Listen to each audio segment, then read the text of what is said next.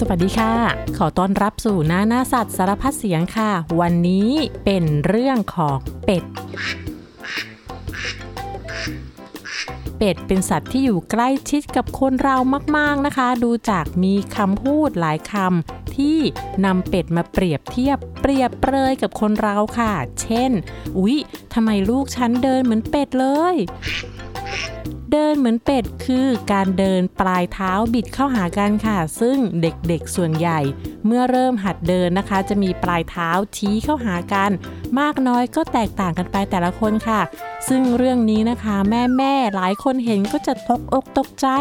จับลูกๆมาดัดขากันใหญ่เลยค่ะ เพื่อให้ขาตรงเดินปลายเท้าตรง ซึ่งเรื่องนี้นะคะ คุณหมอบอกว่า การเดินปลายเท้าบิดเข้าหากันหรือที่เรียกว่าเท้าเป็ดเนี่ยส่วนใหญ่เป็นเรื่องที่เกิดขึ้นเองตามธรรมชาติค่ะ ถ้าเป็นไม่มากเป็นเท่ากันสองข้าง ก็ไม่มีปัญหาอะไร รอดูไปเรื่อยๆนะคะ จะค่อยๆดีขึ้น เพราะเมื่อโตขึ้นการบิดหมุนเข้าข้างในของกระดูกหน้าแข้ง ก็จะหายไปเมื่อ4-5ขวบค่ะ อันนั้นก็คือท่าเดินที่เห็นคนเดินไปเท้าบิดเดินต่อแตะต่อแตะก็รู้สึกว่าเดินเหมือนเป็ดเลย หรือว่าสาวๆหลายคนที่ตัดผมบ๊อบสั้น ก็จะมีปัญหาไม่สบายใจเวลาปลายผมกระดกออก เขาเรียกว่าผมเป็ด นั่นก็คือปลายผมงอนออกเหมือนตูดเป็ดค่ะ เพราะตรงก้นเป็ดเนี่ยจะเป็นขนหางสั้นๆ ที่งอนกระดกขึ้น ซึ่งตรงนี้เนี่ยป้าแวนด้าว่าดูน่ารักดีนะคะ ไม่เห็นดูน่าเกลียดเลยค่ะ แล้วก็มีคำพูดที่พูดว่าเก่งเหมือนเป็ด คำนี้นะคะ ใครบอกว่าเก่งเหมือนเป็ดเนี่ยไม่ได้เป็นคำชมค่ะ เป็นคำที่มีความหมายว่า คนที่ทำอะไรได้หลายๆ อย่าง แต่ไม่เก่งอะไรสักอย่างนึง เหมือนกับเป็ดค่ะ เพราะเป็ดเป็นสัตว์ที่ทำอะไรได้หลายอย่างเลย เช่น บินก็ได้ ว่ายน้ำก็ได้ ดำน้ำก็ได้ ก็แค่ทำได้ แต่ทำไม่เก่งสักอย่างเดียว เพราะว่าบินสู้นกก็ไม่ได้ ว่ายน้ำดำน้ำก็งั้นงั้นๆไม่เก่งเท่าปลา ด้วยคุณสมบัตินี้นะคะ คนก็เลยเรียกคนที่ทำโน่นทำนี่ได้หมดเลย แต่ว่าไม่เก่งอะไรสักอย่างว่ามนุษย์เป็ดค่ะแล้วก็จะมีคนมองนะคะว่าการเก่งแบบเป็ดเนี่ยไม่ประสบความสำเร็จค่ะ เพราะว่าไม่มีอะไรโดดเด่นเชี่ยวชาญเลย เรื่องนี้ป้าแวนด้าไม่เห็นด้วยเลยนะคะ เพราะว่าถ้าเป็ดเป็นสัตว์ที่ไม่ประสบความสำเร็จแล้วก็ป่านนี้ เป็ดคงสูญพันธุ์ไปหมดแล้ว แล้วโลกก็คงไม่มีเป็ด แต่การที่เป็ดอยู่ได้จนทุกวันนี้ นั่นก็เพราะความสามารถที่ทำโน่นทำนี่ได้นั่นเองค่ะ แล้ววันนี้เราจะมาฟังความเก่งแบบเป็ดกันนะคะว่า มันสุดยอดแค่ไหน แล้วความรู้สึกกับคำว่าเก่งแบบเป็ดจะเปลี่ยนไปเมื่อรู้จักกับเป็ดให้มากขึ้นค่ะ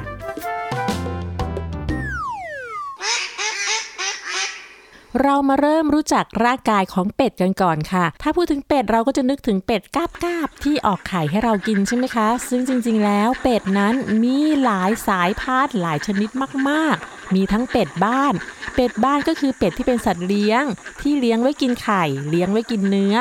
และเป็ดที่เป็นเป็ดป่า คือเป็ดที่เป็นสัตว์ป่า เป็ดพวกนี้บินเก่งแล้วก็บินไกลค่ะ และไม่ว่าจะเป็นเป็ดอะไรนะคะ มันจะมีร่างกายที่พิเศษกว่านกอื่นๆ เราจะมาดูกันนะคะว่าอะไรบ้างที่ทำให้มันเก่งเป็นเป็ดได้แบบนี้ค่ะ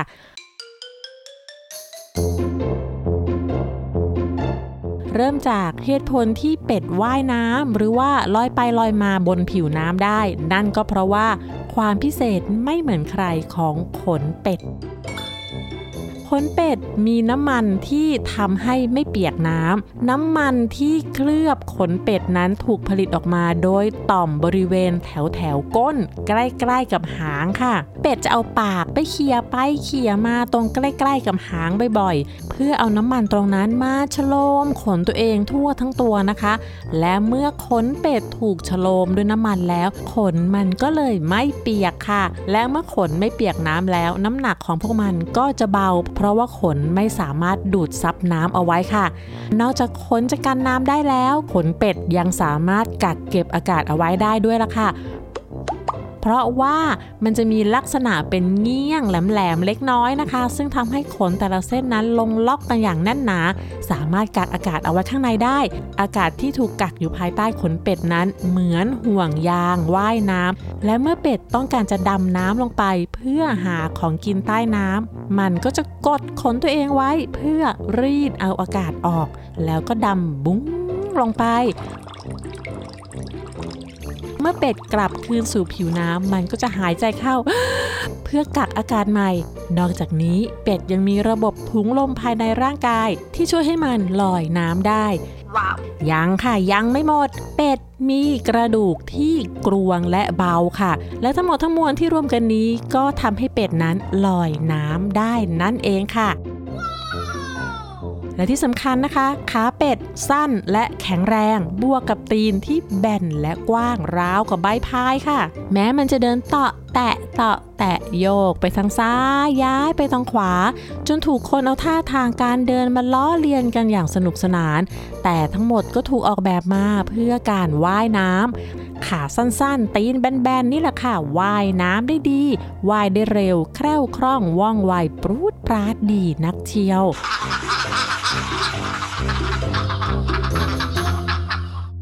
ตอนนี้ก็สงสัยแล้วนะคะว่านอกจากขน ตีน และกระดูกที่กรวงและเบาที่ทำให้เป็ดมีความสามารถพิเศษแตกต่างทำอะไรได้หลากหลาย ยังมีอย่างอื่นอีกไหมคะ ที่ทำให้เป็ดนั้นพิเศษกว่านกชนิดอื่น เรื่องนี้ขอถามลุงหมอเกษตร นายสัตวแพทย์เกษตรสุเตชะค่ะ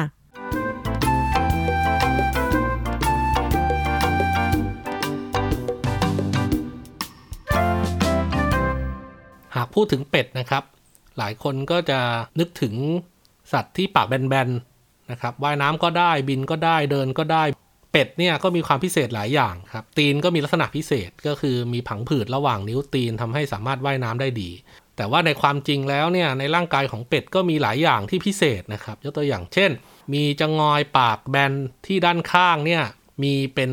ซี่ๆ นะครับเหมือนหวีละเอียด ซึ่งทำให้เป็ดเนี่ยสามารถจับสัตว์ขนาดเล็กที่พบจากในท้องทุ่งท้องนาหรือว่าแหล่งน้ำได้สะดวก ไม่ว่าจะเป็นลูกกุ้ง ลูกปลาลูกหอย แล้วก็สามารถหากินได้ทั้งในน้ำลึกในทะเล หรือว่าผิวน้ำนะครับอย่างที่สองก็คือเป็ดเนี่ยมีกล่องเสียงพิเศษนะครับซึ่งออกเสียงได้หลากหลายมากนะครับไม่ว่าจะเป็นเสียงปูนปูนปูน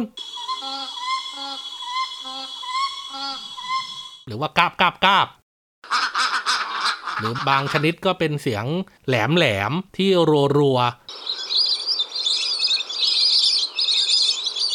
ใช้เวลาสื่อสารกันหรือว่าเวลาที่จะจับคู่ผสมพันธุ์นะครับ แล้วก็เป็ดหลายชนิดที่เราพบในประเทศไทยเนี่ยจะพบเฉพาะช่วงฤดูหนาวนะครับ เราเรียกว่านกอพยพในฤดูหนาว เป็ดที่บินผ่านอพยพมาที่ประเทศไทยในช่วงฤดูหนาวมีหลายชนิดมากเลยนะครับ มีห่านด้วยนะครับ ความจริงไม่ได้มีเฉพาะเป็ด ซึ่งล้วนแล้วแต่อพยพมาไกลๆทั้งนั้นครับ เป็ดอพยพทั้งหมดที่อพยพมาในประเทศไทยเนี่ยไม่ใช่เป็ดที่เราเก็บไข่มากินนะครับ มันทำรังวางไข่ที่ประเทศรัสเซียหรือขั้วโลกเหนือนะครับ จีนเกาหลี ไต้หวัน มองโกเลีย พวกนี้นะครับ พอช่วงฤดูหนาวเนี่ยหิมะตกทางฝั่งนั้น เป็ดเหล่านี้ก็อพยพบินตามลมหนาวมาถึงประเทศไทย นับระยะทางแล้วเนี่ยก็ หลายพันกิโลเมตรเลยนะครับ ไม่ต่ำกว่า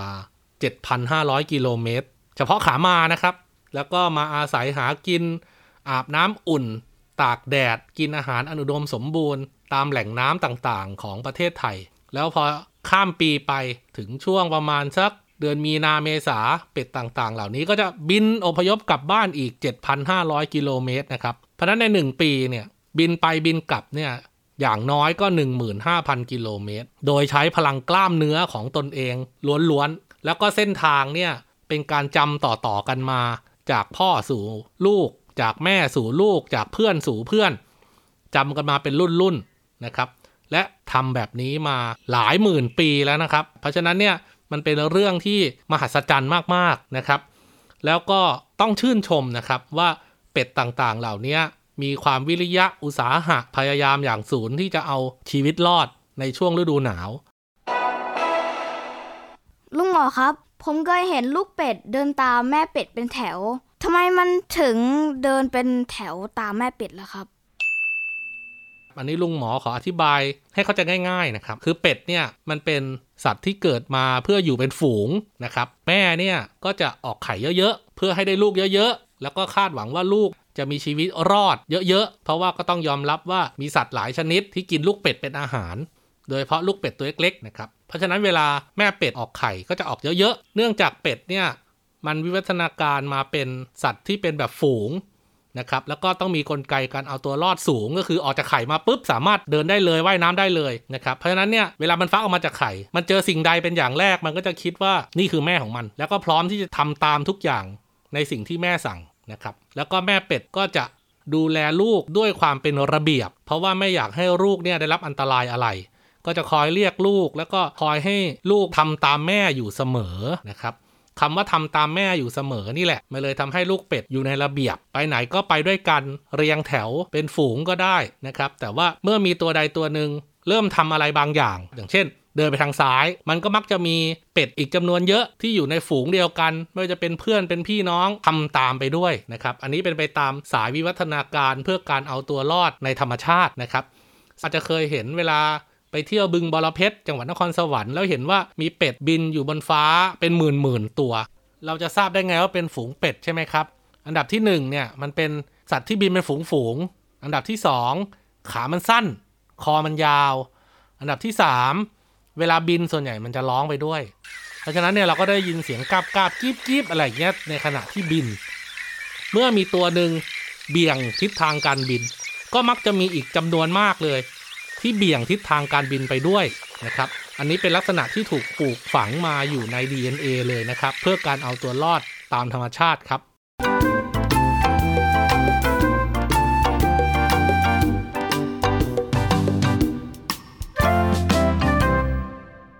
ากลุงหมอพูดถึงเรื่องพฤติกรรมของเป็ดที่เดินตามๆกันมานะคะ นั่นก็ทำให้นึกถึงเรื่องของเป็ดไล่ทุ่งค่ะ เพราะมนุษย์นะคะ รู้จักพฤติกรรมการทำตามๆกันของเป็ดเป็นอย่างดี ก็เลยนำพฤติกรรมนี้มาเลี้ยงเป็ดค่ะ ที่เรียกว่าเป็ดไล่ทุ่งเนี่ยไม่ใช่ชื่อของสายพันธุ์เป็ดนะคะ แต่เป็นวิธีการเลี้ยงเป็ดค่ะ เป็ดไล่ทุ่งคือการเลี้ยงเป็ดที่พาออกไปหากินอาหารตามทุ่ง ตามนา เลี้ยงไล่ไปตามที่ต่างๆค่ะ โดยทุกเช้านะคะ เจ้าของเป็ดจะพาเป็ดออกจากคอก ถ้ามีท้องไร่ท้องนาแถวนั้นนะคะ ก็จะต้อนเป็ดออกเดิน เป็ดก็จะเดินตามกันอย่างเป็นระเบียบน่ารักค่ะ ระหว่างทางเดิน เจออาหารอะไรก็จะเก็บกินไปเรื่อยๆ อาหารที่เป็ดกินก็จะเป็นพวกเมล็ดข้าวที่หล่นๆตามพื้น ไส้เดือน หอย แมลง และเมื่อถึงท้องนา บึงน้ำ เป็ดก็จะกระโดดลงน้ำตามๆกันไป แล้วก็สอดส่องซ้ายตาหาอาหารพวกกุ้ง หอยปูปลา เจออาหารก็ใช้ปากงับกินงุบงับงุบงับตลอด เป็ดจะใช้ชีวิตอิสระเสรีหาอาหารตามทุ่งตามนาไล่ไปเรื่อยๆ หมดนานี้ก็ไปนานู้น หมดทุ่งโน้นก็ไปทุ่งนี้ และบางทีนะคะ ถ้าเผื่อแถวบ้านไม่มีอาหารให้กินแล้ว เจ้าของเป็ดก็จะพาเป็ดขึ้นรถบรรทุกเดินทางกันแต่เช้าเลยค่ะ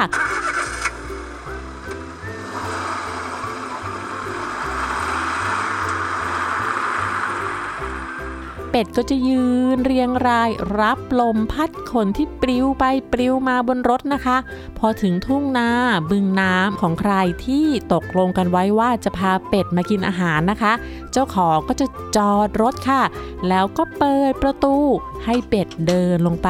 เป็ดก็จะเดินลงรถอย่างเป็นระเบียบ แล้วก็เดินตามๆกันไปยังสถานที่ที่นำเป็ดไปเลี้ยงค่ะ และที่สำคัญนะคะ นาข้าวและบึงน้ำที่จะให้เป็ดไปกินอาหารนั้น จะต้องเป็นนาที่ไม่ใช้สารเคมี ไม่ใช้ยาฆ่าแมลงค่ะ และเป็ดเนี่ยจะช่วยกินแมลงศัตรูพืช นี่คือการพึ่งพาอาศัยซึ่งกันและกันค่ะ พอตกเย็นนะคะ เจ้าของก็จะพาเป็ดกลับบ้าน โดยมีเป็ดตัวหนึ่งเดินนำเจะเป็ดที่เหลือก็เดินตามกันอย่างเป็นระเบียบขึ้นรถค่ะ แล้วรถก็พาเป็ดกลับบ้าน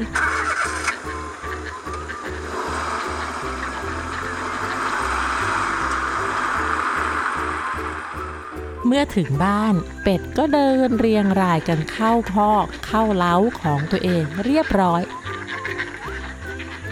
ที่เล่าให้ฟังเนี่ยไม่ใช่เป็ดหลักสิบหลักร้อยตัวนะคะ เป็นพันเป็นหมื่นตัวกันเลยทีเดียว เลี้ยงไว้เพื่อเก็บไข่เป็ดขาย และเป็ดก็จะออกไข่ตอนกลางคืนค่ะ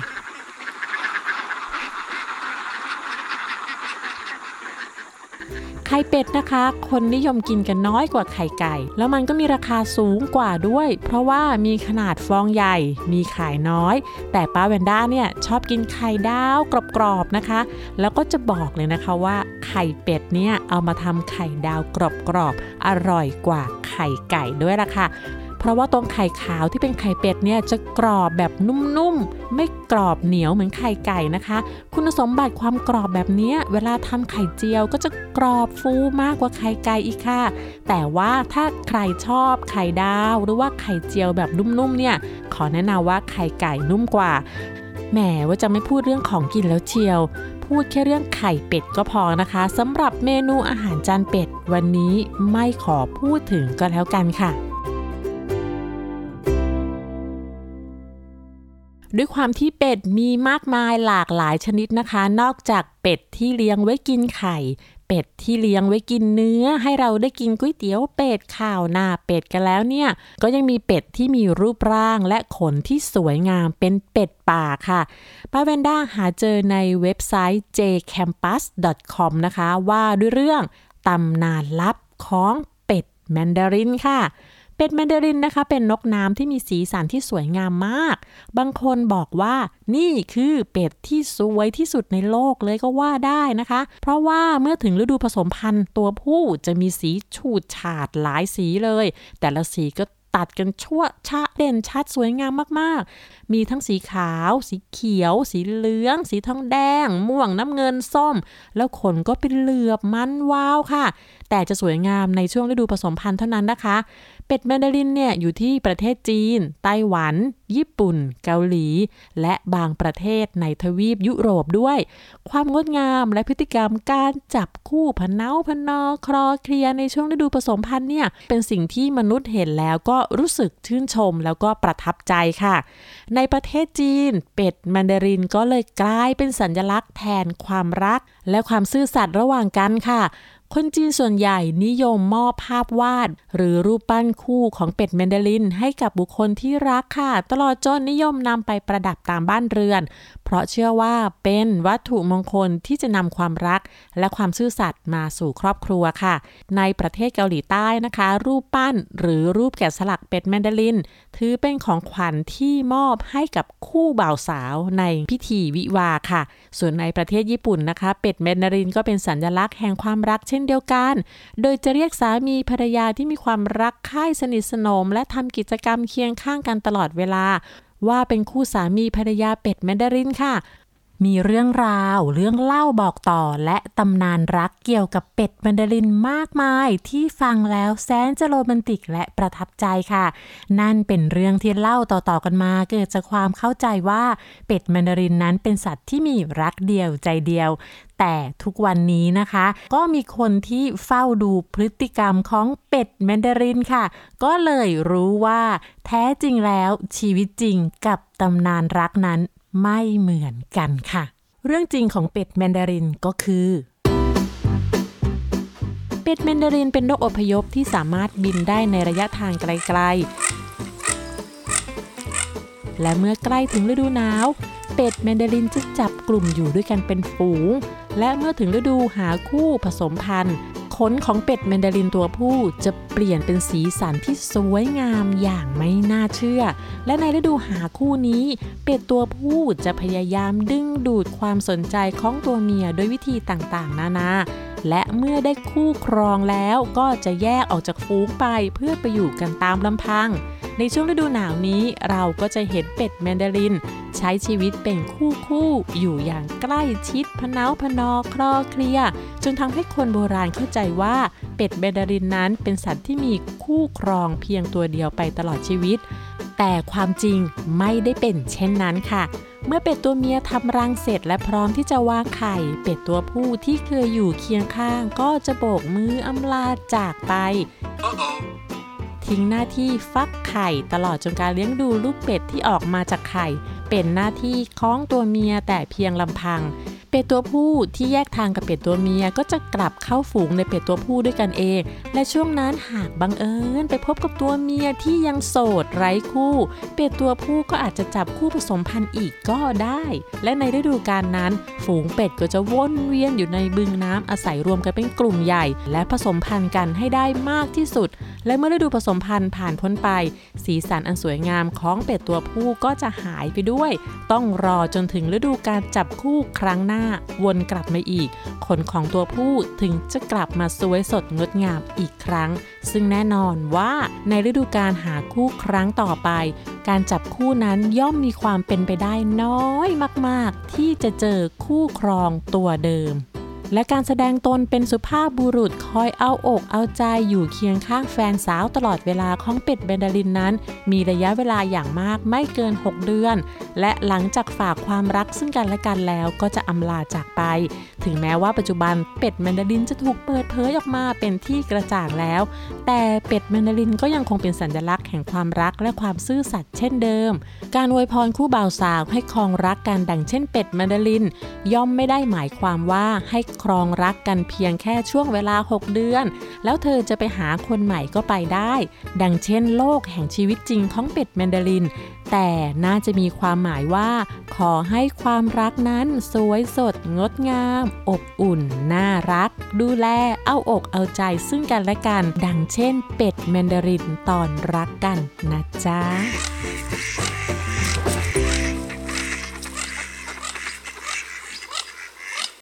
แล้วก็มาถึงเวลาของนิทานแล้วนะคะ นิทานเกี่ยวกับเป็ดวันนี้ป้าแวนด้าแต่งเอง มีชื่อเรื่องว่า ความพยายามอยู่ที่ไหน เป็ดอยู่ที่นั่น ดูดี้เป็นนกตัวเล็กๆ ที่อาศัยอยู่ในครอบครัวใหญ่ที่แสนจะอบอุ่น เขามีพ่อ มีแม่ พี่ๆ น้องๆ แล้วก็ญาติญาติๆหลายตัวอยู่ด้วยกัน จนวันหนึ่ง ฝนตกหนักและตกต่อเนื่องเนิ่นนาน ไม่มีท่าทีว่าฝนจะหยุด พ่อแม่ของดูดี้พาลูกๆหนีน้ำขึ้นไปอยู่บนต้นไม้ จนกระทั่งวันหนึ่ง มีพายุลมแรงทำให้ดูดี้พลัดตกลงมาจากกิ่งไม้แล้วก็ตกน้ำ โชคดีที่มีกิ่งไม้ลอยน้ำมาใกล้ๆ เขาจึงคว้าเอาไว้แล้วก็กอดกิ่งไม้แน่น เขาใช้แรงทั้งหมดที่มีอยู่ ปีนขึ้นไปบนกิ่งไม้ และเมื่อขึ้นไปได้ เขาก็ล้มตัวลงแล้วก็หลับไปบนกิ่งไม้ด้วยความอ่อนเพลีย เสียงนกร้องและแสงแดดยามเช้า ปลุกดูดี้ให้ตื่นขึ้นมาบนกิ่งไม้ที่ลอยอยู่กลางน้ำนั้น เขาเงยหน้าแล้วก็มองไปรอบๆ รอบตัวมีแต่น้ำ ฝนที่ตกหนักและตกนานทำให้ที่แห่งนี้ที่เคยเป็นป่า จมหายไปในน้ำ เสียงนกร้องดังอยู่ใกล้ ๆทำให้ดูดี้เห็นว่ากิ่งไม้ไม่ได้มีเพียงเขา ยังมีนกกระจอก งูเขียว และกิ้งก่าเกาะกิ่งไม้อยู่ด้วยกันกับเขา เมื่อคืนคงมีสัตว์มากมายที่ตกน้ำเพราะลมพายุ หิวจังเลย ดูดี้เอ่ยขึ้นมา กิ้งก่าก็บอกว่าใต้น้ำน่ะมีปลาเยอะแยะเลย ถ้าคุณหิวแล้วก็ดำน้ำลงไปกินสิ แต่นกกระจอกก็บอกว่า เขาเป็นนกเขาจะดำน้ำได้ยังไง นกดำน้ำไม่ได้หรอก ดูดี้มองดูปลาตัวเล็กๆ ที่ว่ายอยู่ในน้ำเขาไม่เคยดำน้ำมาก่อน แต่เขาก็คิดว่า การที่เขาไม่เคยทำมาก่อน ไม่ได้หมายความว่าเขาจะทำไม่ได้ ด้วยความหิว เขาเลยตัดสินใจกระโดดลงไปในน้ำเพื่อจะดำน้ำลงไปจับปลากิน กิ้งก่าเห็นก็ตกใจ โอ้เขากล้าดำลงไปจริง ๆ ด้วย ฉันแค่พูดเล่นนะเนี่ย ดูดีหายไปพักใหญ่ ก็โผล่หัวขึ้นมาจากน้ำพร้อมกับปลาตัวเล็กๆในปาก ดูดีดำน้ำไปหาปลา แล้วก็ส่งให้กับสัตว์ทุกตัวที่อยู่บนกิ่งไม้และเขาก็เริ่มรู้สึกเหนื่อย แล้วก็อยากกลับขึ้นไปบนกิ่งไม้ แต่โชคร้ายมีลมพัดมาพอดี พัดเอากิ่งไม้ที่มีเพื่อนสัตว์ลอยออกไปไกล เจ้างูพยายามยื้อตัวออกมาเพื่อให้ดูดี้งับไว้ เมื่องับแล้วเขาก็จะได้ดึงดูดี้ขึ้นบนกิ่งไม้ แต่พอดูดี้งับปุ๊บ เจ้างูร้องอย่างเจ็บปวด เพราะปากของนกนั้นทั้งแข็งและแหลมทำให้ตัวนุ่มๆของเจ้างูเจ็บมาก ดูดี้ต้องปล่อยปากออก กิ่งไม้ก็ลอยห่างออกไปเรื่อยๆ ทุกตัวอยากช่วยเขาก็เลยวางแผนว่า ให้ดูดี้ยื่นปากมา แล้วให้เจ้างูงับไว้ แล้วก็ลากดูดี้ไปเรื่อยๆเรื่อยๆ เพราะว่าข้างหน้าเห็นภูเขาแล้ว และถ้าไปถึงที่นั่นทุกตัวก็จะรอดชีวิต ระหว่างทางนั้นดูดี้ก็ตีขาตลอดเวลาใต้น้ำเพื่อที่จะลอยตัว เขาไม่เคยหยุดตีแม้แต่เวลาหลับ เจ้างูก็งับปากเขาแน่น บางครั้งที่เจ้างูรู้สึกเมื่อย ก็เปลี่ยนเป็นกิ้งก่าให้มางับปากเขาแทน ไม่มีใครกล้าที่จะปล่อยเข้าไป เพราะว่ากระแสน้ำไหลเชี่ยวแรง ถ้าปล่อยดูดีก็จะหลุดไปกับกระแสน้ำแล้วก็อาจจะจมน้ำได้วันเวลาผ่านเป็นหลายวัน จนกระทั่งพวกเขาเดินทางมาถึงภูเขาที่น้ำท่วมไม่ถึง เมื่อกิ่งไม้ลอยขึ้นมาเกยชายหาด ดูดีก็เดินเตาะแตะเตาะแตะยังหมดเรี่ยวหมดแรงขึ้นฝั่ง กว่าจะเดินทางมาถึงที่นี่ รูปร่างเขาก็เปลี่ยนไปจากเดิม ตีนที่เคยเป็นนิ้วและมีเล็บก็แบนกว้างเหมือนใบพาย เพราะตีน้ำตลอดเวลา ขาที่เคยยาวก็สั้นลง เพราะต้องหดเกรงอยู่ใต้น้ำ ปากที่เคยแหลมและยาวก็แบนออกเพราะแรงงับของงูและกิ้งก่า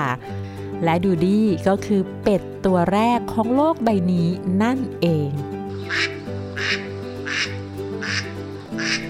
และทั้งหมดนี้ก็คือเรื่องราวของเป็ดค่ะ แล้วพบกันใหม่ในครั้งหน้านะคะ สวัสดีค่ะ